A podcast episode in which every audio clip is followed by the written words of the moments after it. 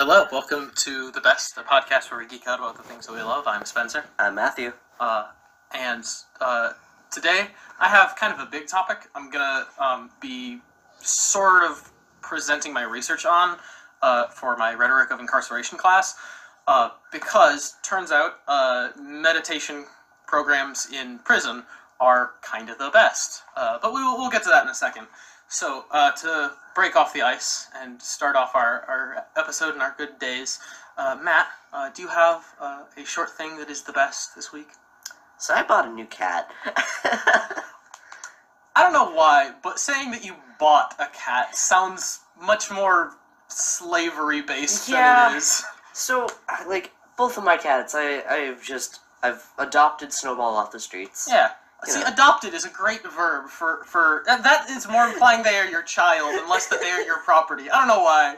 And then Mars, I just got as from a friend because her cat had kittens, and I was just like, ah, yes, the one gray one out of four black cats. I will take him. He's very good. But I, so I went to the shelter, and I bought a beautiful little baby. She's a tortoiseshell, Mhm. which are commonly known to not get along with other cats. But she's fine. She's fine. she's fine. Um, she's she's so goddamn small, Uh-huh. and she looks very sad all the time. she just looks permanently depressed. This this is a fallacy of uh, of us anthropomorphizing our, our pets and our animals around us. Is that sometimes they can't help but just look absolutely miserable. Like have you seen like a French bulldog? No no pug has ever looked like it feels great about itself. I wouldn't if I looked like that. oh, I'm sure if they had any self self understanding of what has happened to them as a people in the last thousand years, they probably wouldn't love it. no, but like, she. I think so. Sometimes cats have this thing where their eyes just kind of look really watery, Mhm. and she has. Oh yeah, it makes thing. for great memes. Yeah. She has that thing, and she just looks so fucking sad.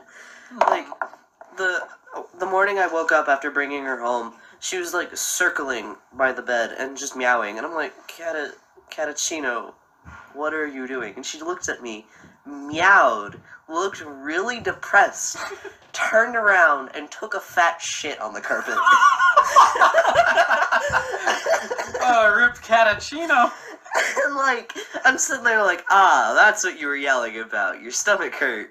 Oh, Got it. And Spencer, Mhm. This is a very tiny cat. She took a fat shit. Like the the ten percent body weight kind of shit. Yeah, and like Mars. Oh god, god damn it! I'm, I'm gonna be presenting this in class. Oh, it's fine. sorry, Gina. It's fine. It's it's just it's comedy. Yep. And like Mars, the biggest one, takes man-sized poops. Oh god, Like if you if he like pooped on the carpet, it'd be like a person pooped on the it's carpet. yeah. You look like that. You Hate look at that. It's like but yeah. which one of you took a a squat and crapped on our carpet? And no, it was the cat. Hmm. but you know, he just has the bowel system of a small child. See, Archie uh, never looks sad. Uh, he, he can look guilty. He looks guilty real good because he does lots of things that he should and does feel guilty about. Uh, and then the rest of the time, he just looks either apathetic, mad, or uh, desperately uh, attention needy. He's, he's, he's very appropriately expressive. He's very good.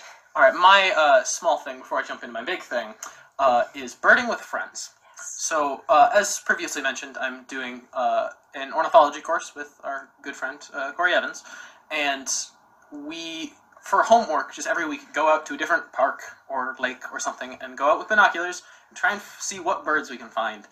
And we went out with uh, one of our friends um, just a couple days ago, Mary Yoder, Yes. who, uh, yeah, great human. Um, she and the two of us just like went out to uh, Indian Creek Nature Center.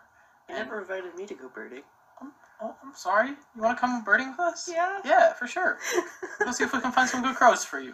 I feel sad now. Oh, I'm, I'm sorry. Yeah, we can. anyway, Any, continue. anyway, we went and we saw a, a bald eagle nest, and we couldn't because it was because I already knew where it was. I'd been there the week before, and I wanted to show them. Uh, and the parents didn't seem to be around, but you could hear something yelling. Oh. Uh, it wasn't like the full uh, bald eagle yell, which, to be fair, isn't the majestic like screech that it is in movies. It's a red-tailed hawk. Yeah, It's a- hawk. I'm Yeah, so every time you hear an eagle in a movie, that's a red-tailed hawk. The actual eagle sound is like. It is a very non-majestic sound for a very cool animal, and if you put it in a movie, people will be like, "What the fuck was that?" I'd be more terrified of like what's coming out of the sky versus you hear the hawk sounds like ah that's a bird. Yeah, that's that's a bird that knows what it is. That's recognizable. An eagle sound is like there's a creature under my bed. But yeah, we uh, I realized on our walk back that like going birding with friends is like going for a walk, but with like an objective. you're, you're, you have a, a quest indicator in your inventory, and you go out with a goal and achieve that goal, or you find enough birds until you decide to go home and then you leave. but like going out and appreciating nature, that's very open ended. Going Yeah. out to go birding, you have a specific objective in mind, and then if you happen to find like an empty turtle shell underneath the tree of a bald eagle nest, like you know that's that's a bonus. Did you take the shell? No, no, we left it. That'd be really cool. There was still part. There was still a fair chunk of turtle inside. Like you could, you could look through the, the head hole and like see through to the light on the other side. But like There was still there was dead. a fair uh, column of mass of turtle flesh connecting the top shell and the bottom shell, which is a, a bad thing to say, but it was very cool to see. but like, dang, that'd be really cool to have though. Just a cool turtle shell. Yeah. Maybe just wait for nature to eat, eat the rest of the turtle chunks I and will remember where it is and go come back, back for it and on come, a later day. come back for the turtle shell. To be fair, that's what I did with the uh, raccoon skull. I on, on a walk, I found like the carcass of a raccoon that still had a lot of meat and fur on it, and so I wanted to like have a raccoon skull for like an art project I was Yeah. making. But I also didn't want to touch the thing that the maggots were still going at. So I Yeah. just like put a pin, a little uh, pin on my Google Ma- Google Maps, and Wait, came back a month later. And by that was- point, if if I hadn't like marked it beforehand, I wouldn't have known because it was just like a tiny little bit of white sticking up out of the leaf litter. But Ah, yeah. I came painted it. It was very cool. I have this thing now, and it's great. Yeah, I'm I'm witchy. I need bones. So, Same.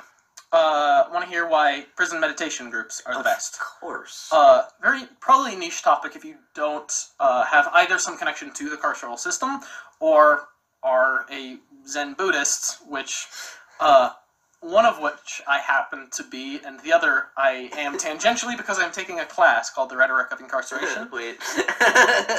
Hold uh, am am Buddhist a little bit, yeah. uh, and am taking Rhetoric of Incarceration. Gotcha. So that is the closest uh, connection I have to the carceral system uh, in my own life. Uh, but last couple years, I have been going to the Cedar Rapids Zen Center. Uh, I will be the first to say, uh, with as busy as I have been in my schooling, I have not always been the most uh, astute practitioner, uh, and I have not shown up as much as I should have over You the last. I'm sure they'll understand. Yeah, We're busy. I sleep till noon on Sundays because I don't get enough sleep the rest of the days. right, like I I get maybe five hours of sleep on a good day. Yeah, so getting up early on Sundays is always the goal, but is rarely the actuality. if I'm up early on a Sunday, it's because I was up all night beforehand. So for uh, my rhetoric class, um, our final project in the course is a uh, an outward, public-facing, um, independent project involving something in the realm of either the rhetoric of incarceration or some uh, facet of uh, the carceral system in America. And when I was trying to think of a topic idea, I remembered uh, Zuiko Redding, the uh, priest at the Cedar Rapids Zen Center, talking about uh, her own time in uh, Anamosa Prison, which is a men's prison in, uh, in obviously Anamosa, Iowa. yeah. Um, I wor- um, I go into five prisons in Iowa. My first one was Anamosa, and the most intense one is Anamosa. But um, I'm also I also go into Mount Pleasant. Uh, yeah, uh, Mount Pleasant when they need me. Um, Fort Madison, I've been, and Fort Dodge, Newton, and Clarinda. Uh, but she just goes in, uh, I believe, twice a month uh, to lead a. Uh, I I was gonna say class, but that's not it. I'm a student. I think that's blending into my experience of the world. But uh, she goes into um, lead meditations Yeah. uh, for the Buddhists in uh, that uh, facility, and she does the same thing for uh, a lot of other um, uh, incarceration facilities in uh, the state of Iowa, because uh, you know religious ex- re- religious expression uh, protected under the Constitution. Everybody gets the right to Practice. yeah, and so yeah, in the same way that anyone in prison, if you're a Catholic, they will bring in Catholic priests to Right. do mass. Yeah, if you're a Zen practitioner, they will uh, call up Zuiko, who will come in a couple times a month to lead zazen. Like I feel like I feel like we don't treat prisoners as human as they are, especially like mostly in America because you know. Mhm. Yeehaw! That's a whole different topic, but Oh yeah, that's that's a that's a little bit of a, a rant per se. But I f that's that's really good that we can at least allow them that yeah, for what we have. yeah. Of all the things that we do, it doesn't make up for anything, but No. it's at the very least a basic human right that we are not actively denying. Mhm. So, uh, the general idea of uh, like mindfulness meditation in prison has been uh, not really a new thing. This has kind of been something researched and practiced and uh, kind of experimented um, since the 70s um, when uh, mindfulness and meditation as kind of mainstream concepts kind of entered the American consciousness. Mhm. Um, as I'll get into, uh, very much as an influence from uh, East Asian culture in uh, North America. Uh, specifically, um, Zen Buddhism uh, affected a lot of um, what would become the idea of mindfulness. Mhm. Uh, the I have a couple of different uh, definitions from some of the different uh, journal articles uh, I've uh, used in my research for this. Um, an article by Edo Shonin defined mindfulness as purposeful, moment to moment, non judgmental awareness.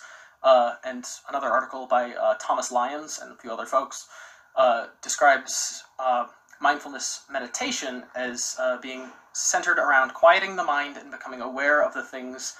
Uh, oh, sorry, becoming aware of things as they are in the present moment through sitting and mindful movement practices. Mhm. So, this is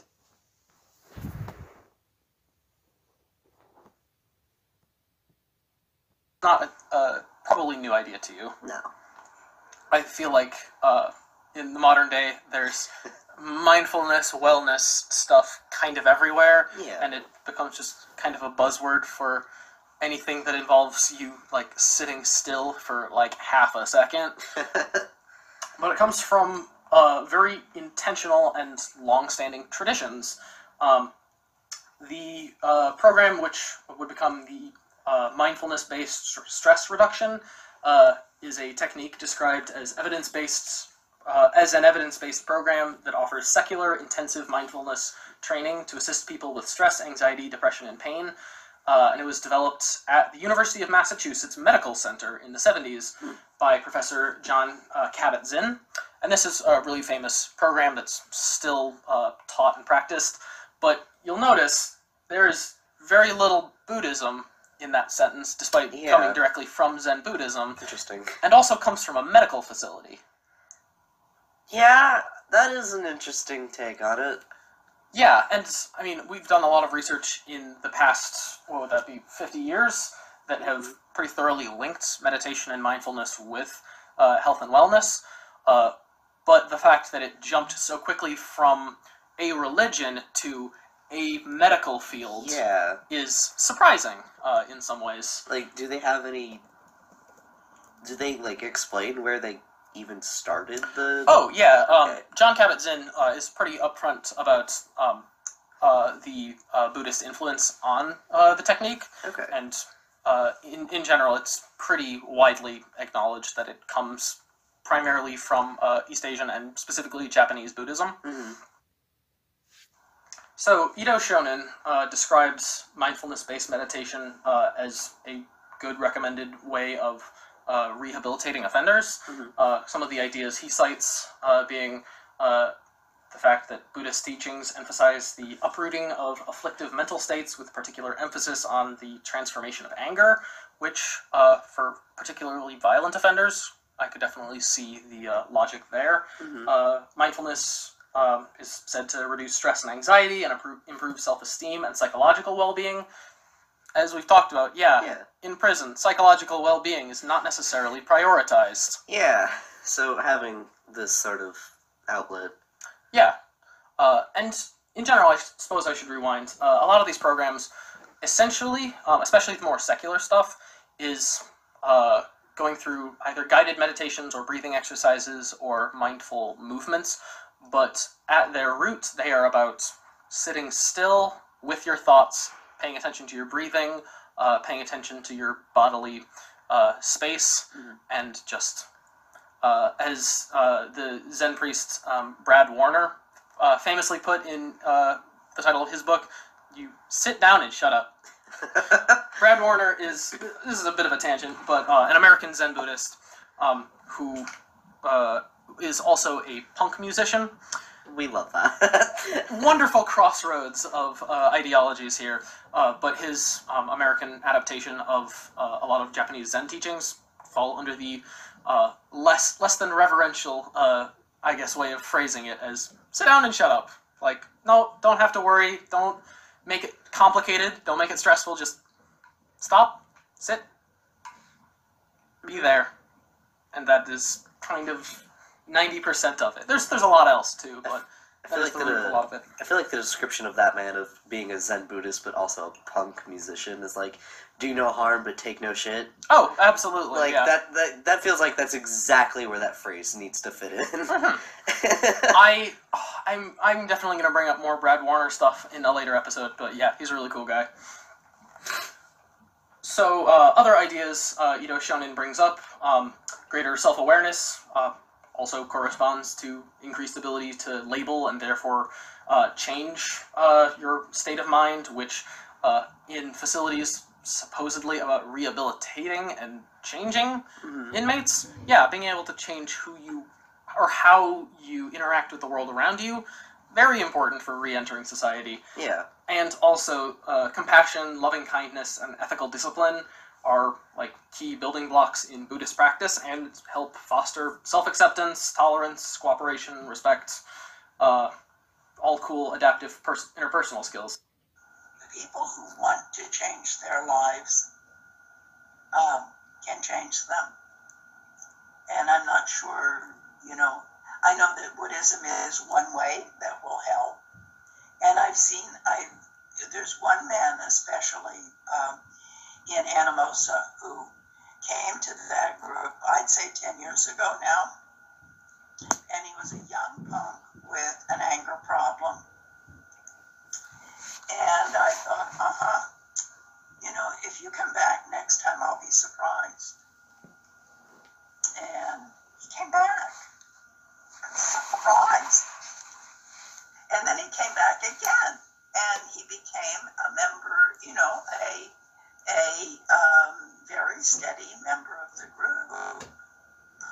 And what I've seen over the years is how his he has softened and he's opened up. And rather than killing everybody around him, um, he's much more interested now in um, being a role model people around him. Now, are these programs like open to anyone, Uh, or they're is it just specifically people who practice? Um, so uh, we can kind of get into that a little bit. There are a lot of uh, secular uh, mindfulness meditation programs in general, and Mhm. I'll talk about a couple of them down the road. But uh, those in general are just open, voluntary to anyone who, uh, I suppose, is allowed to. I don't know the exact Yeah. administrative bureaucracy of every prison. Um, and then uh, specific uh, religious services are open to practicing Buddhists, which you can become uh, Yeah. in prison. I've found some uh, anecdote that, uh, at the very least, in the time frame between the '90s and the early 2000s, I don't know if this is uh, still constant to this day, but in England, the largest growing population uh, within incarcerated people was uh, Buddhism, which I suppose could make sense. I feel like there's definitely the idea of uh, incarcerated people, like, quote, finding religion uh, in prison, and that is like a rehabilitation story that I feel like a lot of us are familiar with. Yeah. Um, so I also found a couple of cool studies because uh, evidence. We don't just take people's words for Right. stuff. Um, there have been a lot of studies, uh, especially with mindfulness and uh, Buddhism and transcendental meditation and a bunch of that cool stuff um, coming over in the late 60s and 70s. Mhm. So a lot of these are like 50 year old studies that have been well uh, documented and researched. Uh, one really cool one I found that was done in 2012 uh, in uh, a prison in Alabama. Uh, there were two um, separate 10 day residential silent retreats um, in the tradition of the Vipassana uh, Buddhist uh, tradition, Mhm. uh, or as they uh, abbreviate uh, VM for Vipassana meditation. Um, so there are two of these 10 day silent retreats uh, at a maximum security prison. They were conducted in the prison gym that were where the uh, participants would eat, sleep, meditate, practice for 10 days in pretty much uh, mostly total silence. hmm Um, because you just sit there and you, you be with yourself. Uh, and so, because again, good science, there was a control group and a group who did the uh, study. Uh, 60 group, 60 mem- men in the group that went through the VM uh, program, and 67 who were in the control group. Uh, and uh, the data was collected before, directly after, and one year after the program. Uh, and compared to the control group, uh, the VM participants showed a 9% increase in post intervention mindfulness. I would imagine that one uh, speaks for itself. a 2% increase in emotional intelligence, which seems like a subjective thing to measure in anyone, uh, but an 8% reduction in mood disturbances. So uh, there have been many different studies that uh, usually tend to show, um, you know, positive trends Mhm. uh, in uh, either um, reducing recidivism, which is like the rate at which uh, released offenders uh, return to Mhm. uh, incarceration, which, uh, as I'll talk about in a bit, yeah, anything administrations can do to lower that rate, that's good Willing to try it at least. even even from the administration's perspective, like rehabilitation and like the personal approach aside, prison's expensive, and they would also rather fewer people be in jail. But that is, eh, yeah, that's a topic for a later rant. Yeah, a really big long rant. Yeah.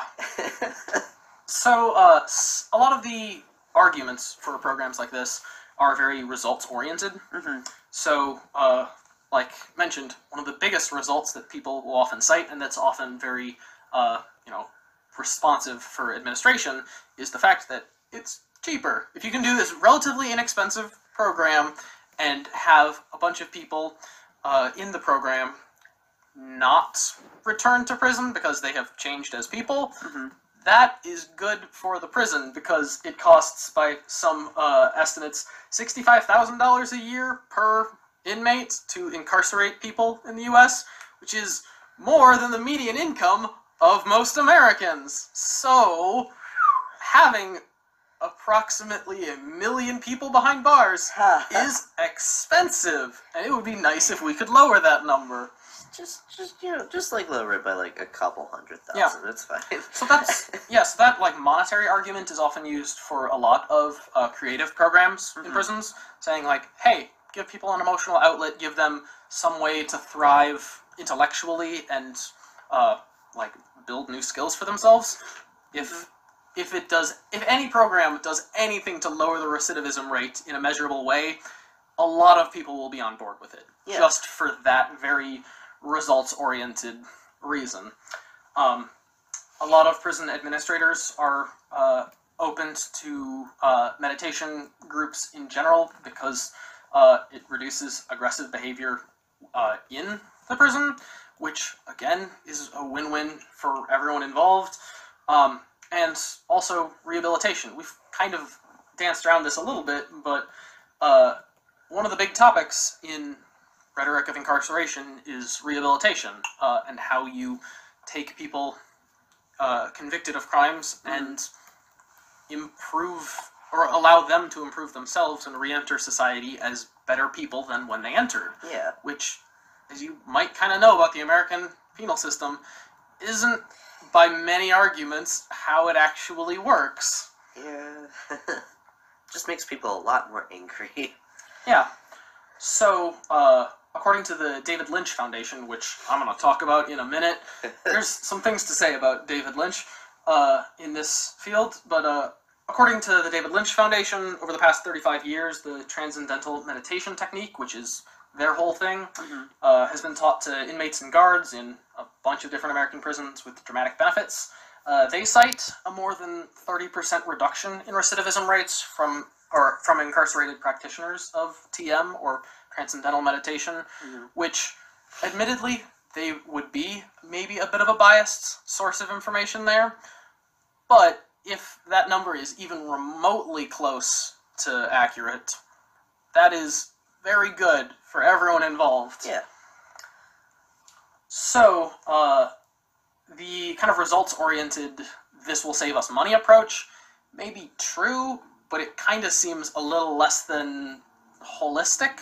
Yeah. So, the other kind of uh, approach to endorsing programs like this is the more personal approach, saying that, like, yeah, it may be better for the system in the long run, but also it's good for the people involved, so offer programs that make people better people. And Especially if like they really want to Yeah. change and fix what they've done. yeah, that's that's also the thing about a lot of these programs is that they're entirely voluntary Mhm. because again, it's a religion and You can't force somebody to Yeah. do the thing. having having a religion be a system of rehabilitation kind of breaks the uh, uh, some constitutional uh, Just a- amendments. Just, just a little bit. Just a yeah, little. separation of church and state and all that. Uh, but at the same time, voluntary practice, a okay and Yeah. very good. The administration realizes that no matter what the religion is, if it is sincerely held and sincerely practiced, it is helpful hmm both to the person and to the administration. And so they welcome us. Um, so, uh, Buddhist meditation in general, that is a very broad term. Meditation is a part of the tradition of uh, most, I believe, all uh, de- uh, denominations of Buddhism. Mhm. Um, and as a part of a religious tradition, there is kind of a lot more to it than just the sit down, shut up aspect, although that is certainly a part of it. yeah. Um, Zuiko and the Cedar Rapids Zen Center, which I uh, am a member of, is uh, a Zen Buddhist uh, group, which is its own branch, which originated from uh, Chinese Buddhism, which originated from Indian Buddhism, which originated from Buddha.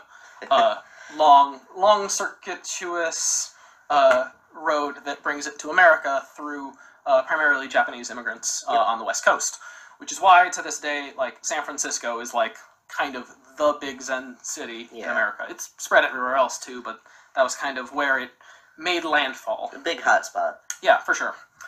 Um, so uh, as uh, as a part of that practice, uh, most um, uh, Zen, like I say meditation in Zen, we would just call it zazen, which basically, roughly translated, just means sitting. The whole practice is uh, for uh, for service. You spend a certain amount of time, maybe thirty minutes or forty-five minutes, just sitting on a pillow, Mhm. and you sit down and shut up and listen to your breathing and don't worry and don't think about things and let uh, be be mindful of your breathing, uh, awareness of your mind, silent sitting, all that.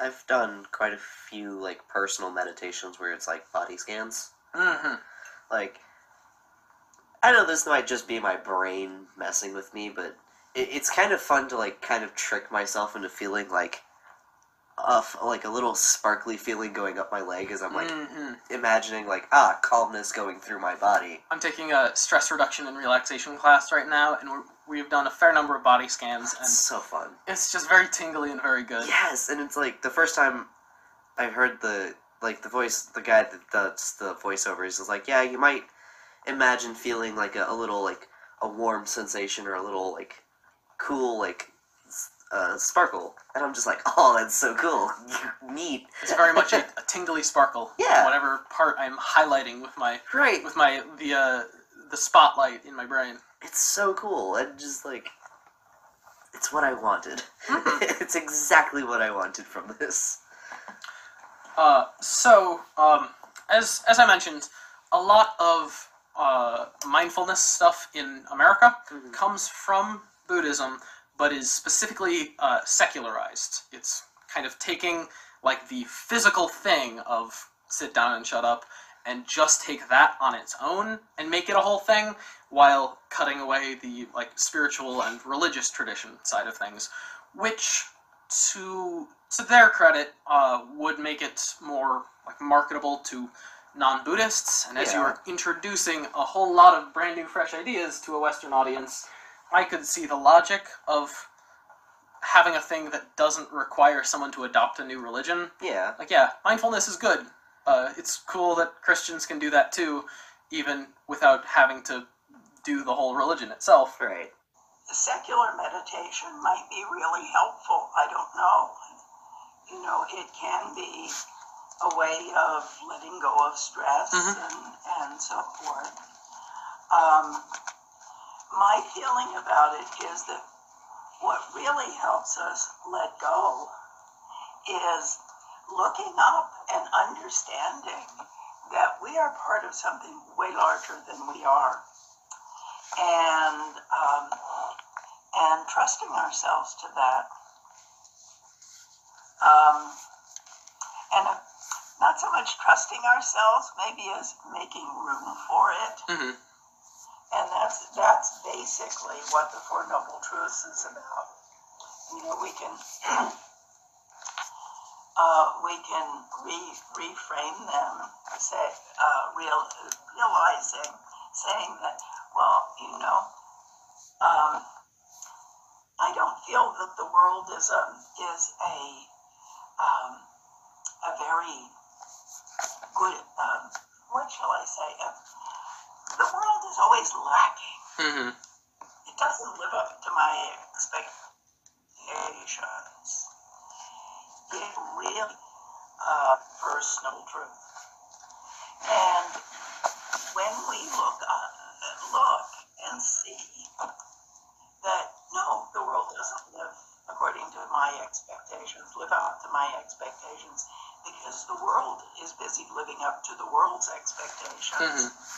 There are many other beings out there that need to be accommodated, and many other things. Um, and uh, when I let go of my ideas and say, okay, how do I fit in here? Then a lot of stuff drops away. We cool down. Uh, we get real with life instead of looking at it through the lens of what I want, how I want things to be. hmm And I think that's the real path to stress reduction. Yeah, absolutely. Yes, we can do meditation and let go of things. And that might work for a lot of us. I don't know. But for me, I need the, the I need the full picture, I guess. Uh, but there is a lot more to Zen than just that. So, as like a religious practice, um, it's uh, grounded in the idea of the Bodhisattva path, which is the path of a person kind of, I would say, walking towards enlightenment, but that is also a whole theological kind of framework that I, as a semi-practicing layperson do not feel qualified to speak in too great a depth about. Um, but it's based on uh, the transcendent virtues, uh, which are widely translated as uh, generosity, moral discipline, patience, effort, concentration, and wisdom, and also the five precepts. Uh, the kind of uh, I, I could you could call it like the Buddhist ethical code Mhm. of um, it might not be too off base to kind of make the analogy to the um, oh what's the uh, the tablets Christianity the um commandments that's it the, I can tell you. the, the thing that Moses comes down with the big stone tablets yeah, the Yeah, commandments sure. um, it's that's of course a kind of rough analogy but yeah. uh, the five uh, precepts are roughly the um, prohibition against killing uh, either human or animals. That's part of the reason Buddhists generally are vegetarian. hmm Uh, the prohibition against fraud or theft, against adultery, or uh, it's that's translated a bunch of different ways. Um, Love translating. oh, you gotta love translating out of uh, ancient Sanskrit. Yay! uh, prohibition against falsehoods and lying and malicious speech, and lastly against into- intoxication, which that also in translation kind of means different things to different people. Like some sects see like smoking as part of don't intoxicate intoxicate yourself, and some see it as narcotics but not alcohol, and it's, it's a mess. We, every every religion is a mess of everyone claiming one thing is right, uh, and. Kind of squinting when you look at the originals. and you got us who just kind of like pick and choose what parts of which religions are like, yeah, I Oh, kind of yeah. like like this rule from this one, and I like this rule from this one. I think I'm gonna. That's, that. That's kind of what I like about uh, Zen. Is kind of the idea that it's non-exclusionary.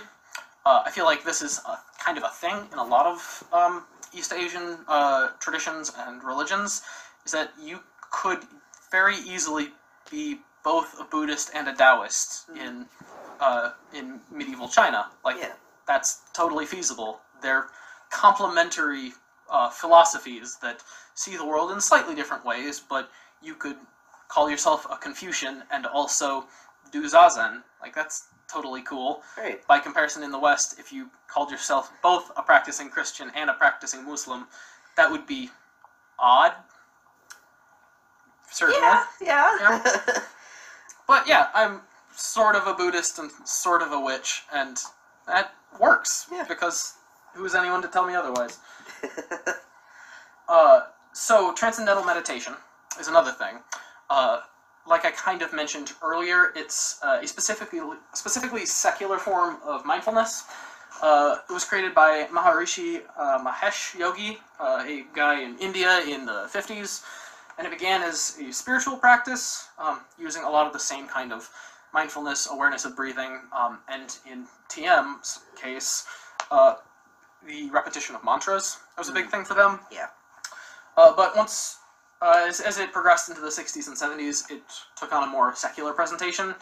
Um, and also, for context, this was like the thing that the Beatles were into yeah. when they like chilled out for a little while and went to India. Mhm. Uh, yeah, tr- transcendental meditation was like specifically their big whole thing, and this has also been done pretty widely in America, Mhm. including by uh, American filmmaker David Lynch, who you is a name just like around Hollywood, like he's making the next Dune movie, which I am very stoked about and also he started a whole foundation uh, to for uh, promoting transcendental meditation in America. Which I mean, yeah, your money, go for it.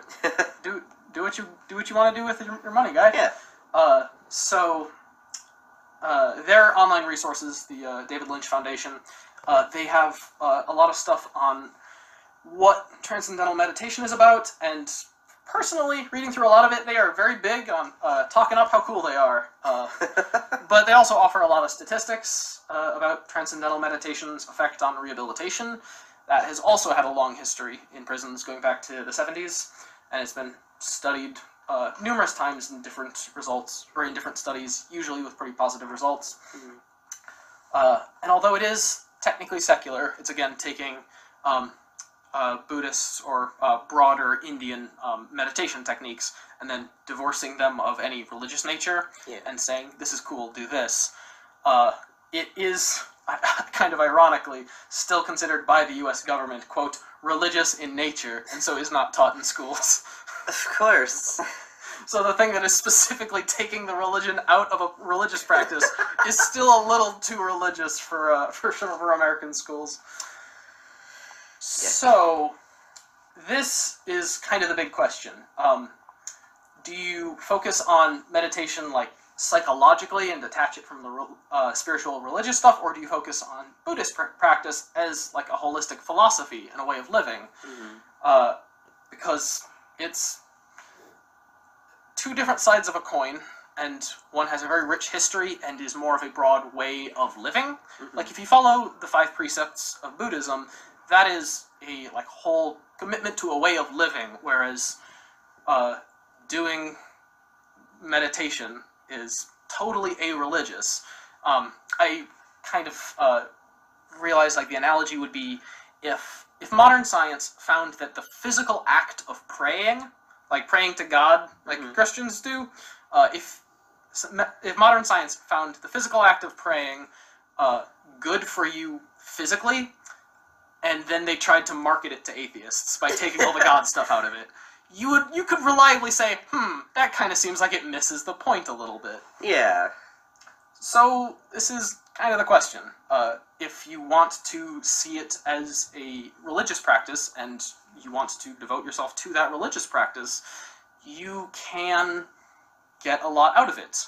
But also, it limits the uh, the number of people who will be kind of volunteering to practice.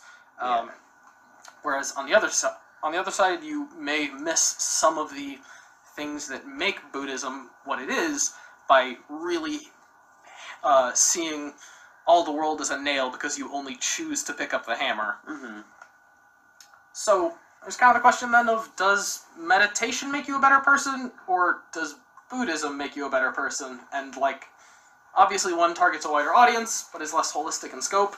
Um, and Zuiko actually had uh, a couple of really good points on this. Uh, when I asked her what her experience was um, teaching meditation in prisons, her uh, response was pretty firmly, I don't teach meditation, I teach Buddhism. Uh, those are two different things. So, yeah, she's not teaching a class so that people can be rehabilitated.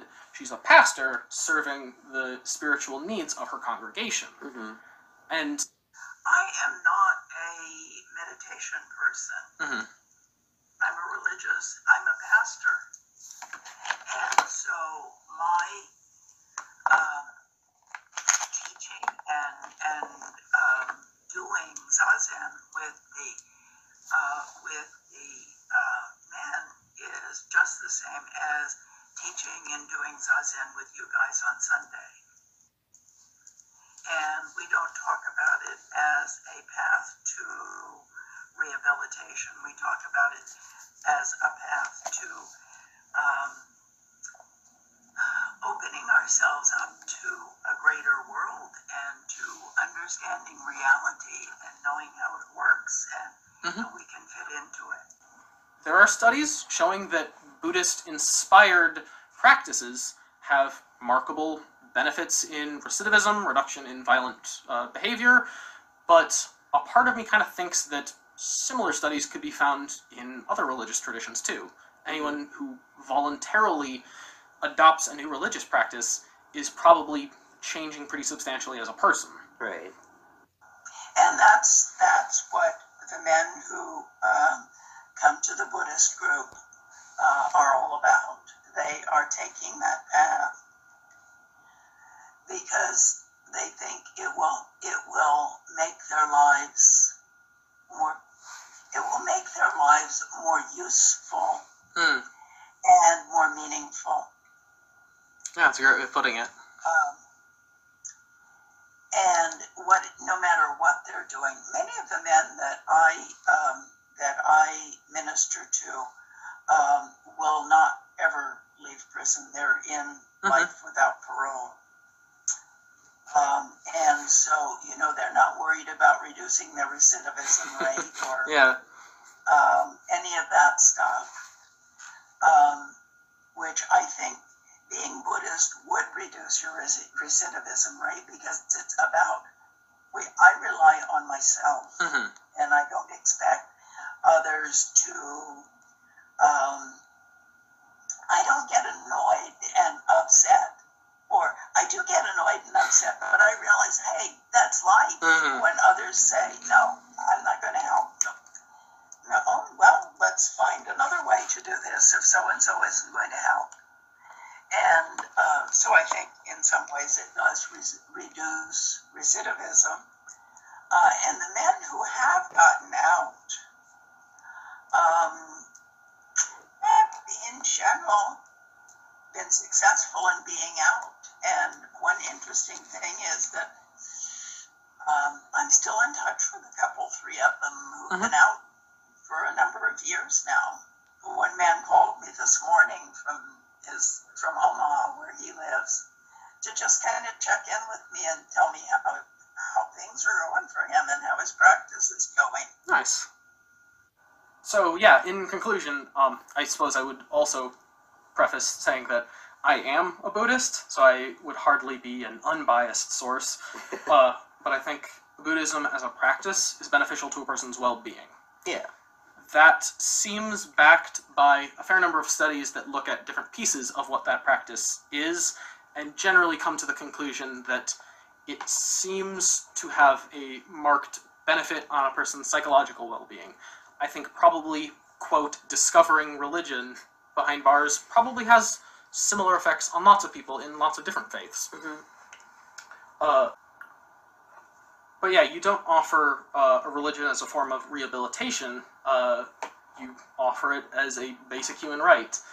And kind of the fact that certain religious or spiritual practices have been seen to reduce recidivism and violent behavior and all of these other great things that uh, meditation is being praised for, uh, the fact that it does reduce those things is kind of just an added bonus. Yeah. The fact that these programs are voluntary means that the people who are going to be drawn to them are uh, potentially people who are looking for change in themselves to begin with. Yeah, they've is- they've already decided Yeah. like I want to make a change for this, and here's this program that is offering Yeah. possible help. So the best that like can be done from the outside is to make sure that the resources for those people who want that change are available. Mhm. So to that effect, um, there are a couple of really cool organizations out there doing uh, really cool stuff.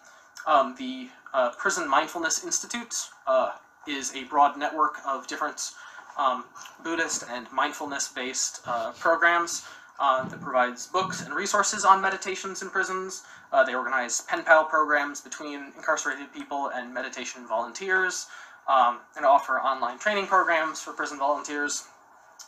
Uh, and of course, Buddhists in prison are provided the same uh, religious services that uh, any other religious practitioner would be. Uh, and this, by the way, is where Zuiko's work um, comes into it. I'll probably include a little bit of her uh, speaking for herself on that point. Um, but uh, one of the yeah. Uh, another great organization is the National Buddhist Prison Sangha. Uh, a sangha is a uh, would best be translated as community or like practicing group. Uh, it's kind of the group of people that, or the community that comes about uh, of people practicing um, zazen or any other branch of Buddhism together as a community. You know, like a coven. Yeah, absolutely.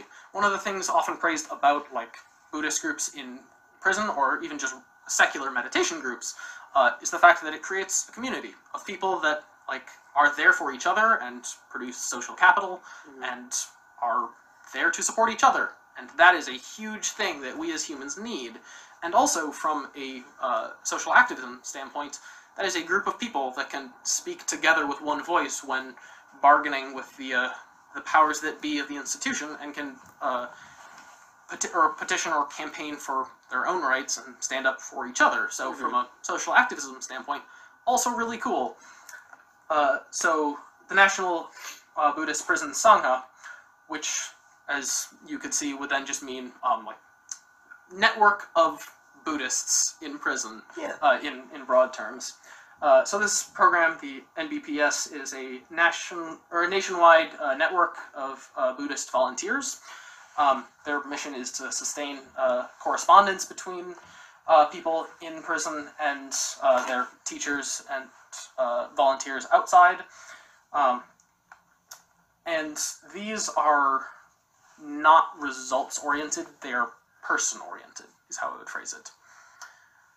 Uh, as uh, the kind of monetary and recidivism based arguments are very we should do this because it's good for the system. Uh, more of these programs are based on these are people and we should help them because they are people, and that is good. In one of the uh, journals I've uh, been citing, um, they're quoted saying the primary purpose of Buddhist volunteer programs are not to reduce drug use and recidivism after release, but to improve participants' lives in prison. And I think that perfectly sums up why these are important. Mhm. Uh, so these are the organizations providing Buddhists in prisons the resources they need to flourish. And that is why I think Buddhist groups in prison are the best. They really are. And uh, I'm going to quickly uh, shout out my uh, wonderful sources before Matt's computer dies on us here. Uh, the Prison Meditation Movements and Mass Incarceration article by Thomas Lyons, Dustin Cantrell, uh, in the International Journal of Offender Therapy and Comparative Criminology. Uh, they were excellent, used a lot of cool sources from them. The Mindfulness and Other Buddhist Derived Interventions in Correctional Settings, a systematic review. Great article by Edo Shonin, as I've quoted a couple of times. Uh, also published by um, William Van Gordon, Karen Slade, and Mark D. Griffiths uh, in the review journal Aggressive and Violent Behavior. Uh, also, shout out to the David Lynch Foundation, uh, the Prison Mindfulness Institute at the National Buddhist Prison Sangha, and of course, Zuiko Redding at the Cedar Rapids Zen Center. Yeah, awesome. They, yeah, they're really good. That's it's all very good things. It should we should really be better with, with what we do in the prison system. Absolutely. So I acknowledge that this is all stuff that I have been researching the hell out of, and I'm kind of just throwing all at you, Matt. But I hope that was coherent and good. Yeah, that was awesome. Hell yeah. Woo! All right, With that, I have been Spencer, I've been Matthew. and this is the best. Good night. Woo!